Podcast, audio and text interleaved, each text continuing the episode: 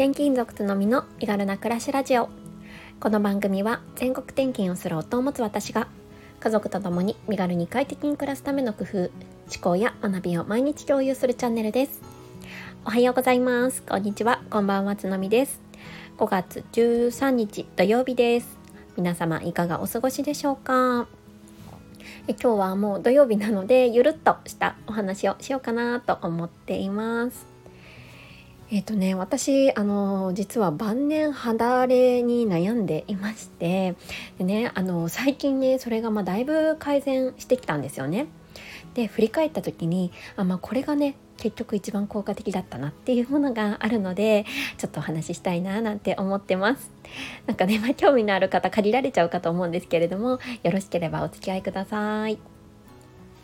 えっとねあのもう本当に晩年 晩年肌荒れというかあの何がひどかったかって私の場合は、うん、ニキビなんですよねそう結構ねあの寝不足だったりとかちょっとでもストレスを感じるとすぐニキビができてしまうんですよね。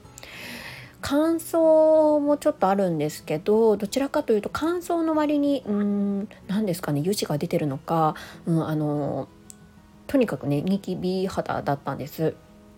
でねあの、まあ、20代の頃からあのいろいろなものを試しましたね。結構あのデパコスデパートであの買えるようなあのコスメも、まあ、結構一通り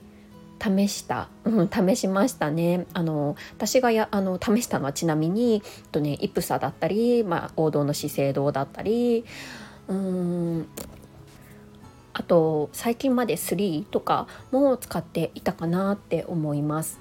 まあもともとね あのこうデパートであの化粧品を物色するのが20代の頃からねあの比較的こうストレス発散の一つでもあったので、まあ、そういうのも相まってねあのいろいろ試していたっていうのはあるんですよね。でもやっぱりあの子供ができてからなかなかこうデパートに行くっていうことにもあのしにくくなってきてあとねやっぱ何よりもコストがかかりますよねお金が、うん、結構かかってくるのでまあね自分ばっかりにねそんなお金も使ってられないということでね何かねいい方法ないかなということで本当にこう化粧品迷子だったんです。であのもうこの肌荒れを治すためにはいい化粧品を使えばなんとかねあの治るんじゃないか。そんな気持ちでねもう化粧品を買いあさっていたわけなんですけれども何がねあの一番改善したかというともう結論から言うとですね化粧品じゃなかったんですよね。化粧品じゃなくってあの、ね、甘いものをやめたことだったんです。そうあの結局生活習慣だったんですよね。で特に甘いものを食べると私はニキビができるっていうこの規則性をねあの 何て言うんだろうこう自分の中で実感しましてもうこれだっていうことが分かったんですよね。ちょっと前までちょっとあの以前の放送であの甘いものを断つみたいな放送をしていたと思うんですけれども実はねあのそう何ヶ月ぐらいかなここ数ヶ月いわゆる白砂糖って呼ばれているものを基本的には断つ生活をしています。あの料理とかは、うん、砂糖を使わないでみりんとかあとメープルシロップうん蜂蜜とかに代用して甘いものを断つってわけではなくて白砂糖を断つっていう考え方をあの持ってねやっていました。であのなるべくあのもう甘いお菓子は買わない。まあ、なぜかというとそういう甘いお菓子には必ず白砂糖が入っているからなんですよね。うん、だからどうしても食べたいなって思う時はもう自分で手作りをする。手作りしてあのそういうね蜂蜜とかメープルシロップで代用するっていうことをしていました。うん、まあとはいえね例えばちょっとうんとどっかに出かけてあのみんなであのソフトクリーム食べようとかあのなんだろう食事をしてそのデザートで何かをが出てくるとかいう時は、まあ、その時間を楽しむっていうことを優先していたので、まあ、そこまで厳密にはしてなかったんですけど、まあ、日常生活のねあの自分のコントロールできる範囲内では白砂糖をやめてみたんですよね。そうそしたら本当に肌荒れが改善しました。もうねニキビなくなったんですよね。しかもなんだろう本当に3か23ヶ月とかだであのなくなったんですよ。うんこれはねあの今まで化粧品を買いあさっていた私は何だったんだろうっていうぐらいで、うん、あのいるんですよね。そうだから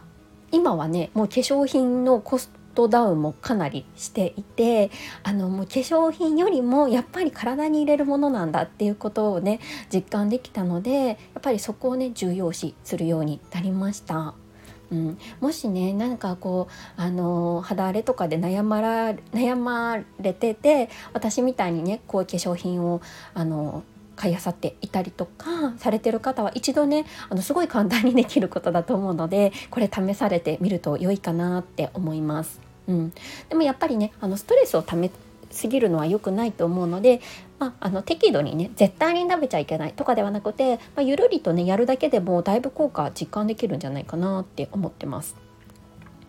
そうあ余談なんですけどあとね私あのシミがすごい最近ねあの気になってきていてというかまあ最近でもないな、うん、もうずっとなんですけどねずっと結構シミが目立ちやすい顔なあなんだ肌色なんですよ。でまあありとあらゆるね これもね美白美容液とかそれこそ有名どころで言うと、うん、資生堂の白とか、まあ、ご存知の方多いかと思うんですけどそういうねちょっと比較的高価なものを使ってきたんですね。でもねもうそれもやめたんですよ。うん、もうそれもやめてもうね 今年の秋にもう美容皮膚科に行こうかなって思ってます。うん、実は今年の、えーと、2月ぐらいにね一度、えー、行ってみたんですね。行ってみて見積もりだけ取ってみたんです。そしたらね、まあ、まあまあいい値段がしたんですけど、まあ、でもやっぱりシミを取るには美容皮膚科がいいかなって思って、うん、ちょっと今年のね秋からやろうかなって思ってます。まあ、なんで2月その見積もりを取った時にやらなかったかっていうと大体ねあのその何て言うか施術が終わるまでに大体5ヶ月間ぐらい通わないといけないみたいなんですね。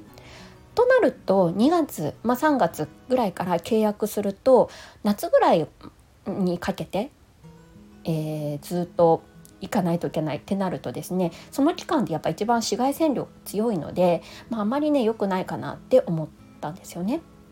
であるならばちょっとずつ紫外線量が少なくなってくるであろう、まあ、秋ぐらいから始めて冬までにやればいいかなって思って、まあ、今年はねそんな計画も立てています。はい、えーと、ここからはコメント返しをさせていただきます。えー、95回目の放送、帰省中のゴールデンウィークでも毎日配信ができたわけとコメント返信の回に、えー、3名の方からコメントをいただいています。えこの放送では、え今回のゴールデンウィークに私あの、まあ、帰省中だったんですけれども一応毎日配信することができたんですがそれは何でできたのかなっていうことをちょっと考えてみた回になっています。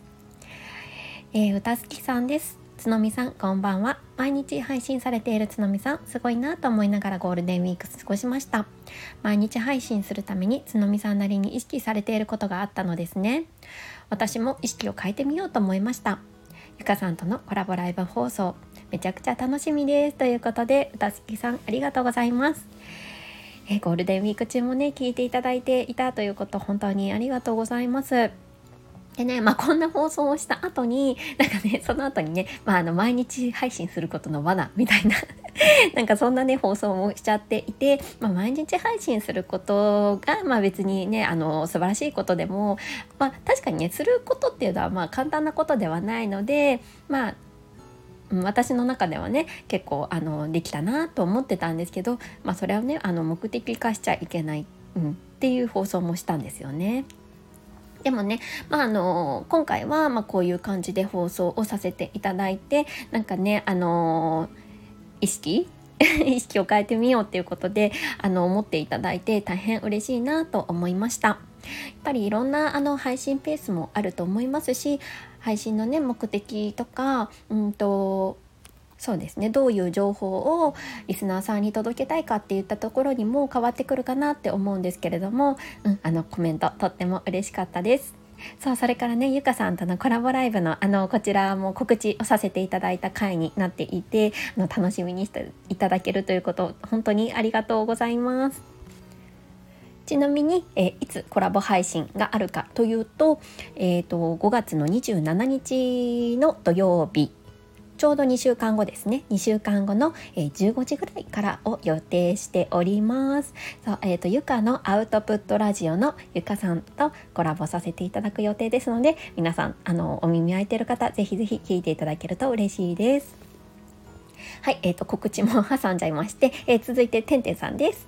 えっ、ー、と、つのみさんの継続力とさじ加減がさすがだなと感心しながらお聞きしました。そして、ゆかさんとのコラボ生配信、ちょうど美容室の予約を入れてしまっている時帯なので、時間帯なのでリアタイできないかもしれないんですが、アーカイブ残していただけたらめちゃくちゃ嬉しいです。楽しみにしています。ということで、てんてんさんありがとうございます。そうあの さじ加減ね、まあ、この配信ではだいたい50%ぐらいのうんとなんだ自分なりのうん、合格点が出せればもう配信しちゃってましたっていうことを言っていました。でもねまああのさっきも言ったようにやっぱりね内容はしっかり考えていきたいなって思っているんですよね。思い直しました。が正解かな。うん。そうでねそれからえっ、ー、とあそうリアタイがあの参加できないってことなんですが全然あのそれはあの大丈夫ですよ私もねなかなかこうライブの参加って今まであ,、まあんまりしたことなくってやっぱねタイミングとかが難しかったりすると思うので、うん、今回はねアーカイブ残したいなって思っています。まあ、あのこれもねゆかさんとちょっと相談してからにはなると思うんですけども、うん、あのできたら残したいなって思ってますのではい是非よろしくお願いします。はい。で、最後に、えー、ゆかさんです。とても50点には聞こえなかったですよ。お話聞いてサングラス買いたくなりましたよ。そして力を入れた回と聞かれる回が同じでないというのもうなずきが止まりません。お知らせもありがとうございます。ということで、ゆかさんありがとうございます。あ、そうそう、あの、ゴールデンウィーク中ね、さサングラスの話もさせてもらったりとか、すんごいゆるーっとした回 も放送したんですよね。そうでねあの自分がここぞという時のここぞという時、うん、これはみんなに聞いてもらいたいって思って力を入れた放送とまあなんかあのゆるっとした回のあのなんだろう「いいね」の数とかあの視聴回数とかがそこまで変わらないっていうことね。あのまあねこれもしかしたら音声配信あるあるなのかなって思いました。うん。いいいいところでもあるのかなって思うんですよね。やっぱり音声配信ってその方の生活の中に入っていくっていうかなんかもう結構こうルーティンで聞かれる場合が多いかなって思うんですよね。私自身は割とねあんまりこう、うん、タイトルとか見ないでもうルーティンで聞くっていう感じになっちゃってるのでなんかそういうのも影響してるのかななんて思いましたそうでもだからこそそうだからこそやっぱりあのちゃんとねあの聞いていただけてる可能性が高いっていうことも考えると内容をねしっかりあのこれからもね精査してあの何かしらのね情報とかあのヒントが届けられるような放送をしていきたいなと思いました。はい、えー、今日はこんなところですかね。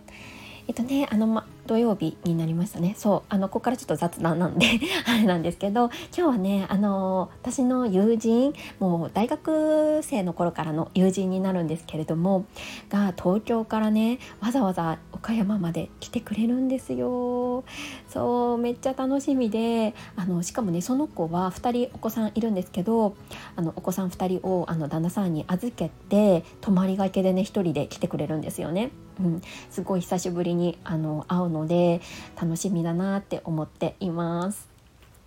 そうその子はねあのそう留学？あの私フランスの留学とかもあのが学生時代にしたんですけどそのね留学も同じ時期に行っていて結構ねあの腐れ縁というか長い仲なのでなんかねいろんな話ができたらいいななんて思ってます。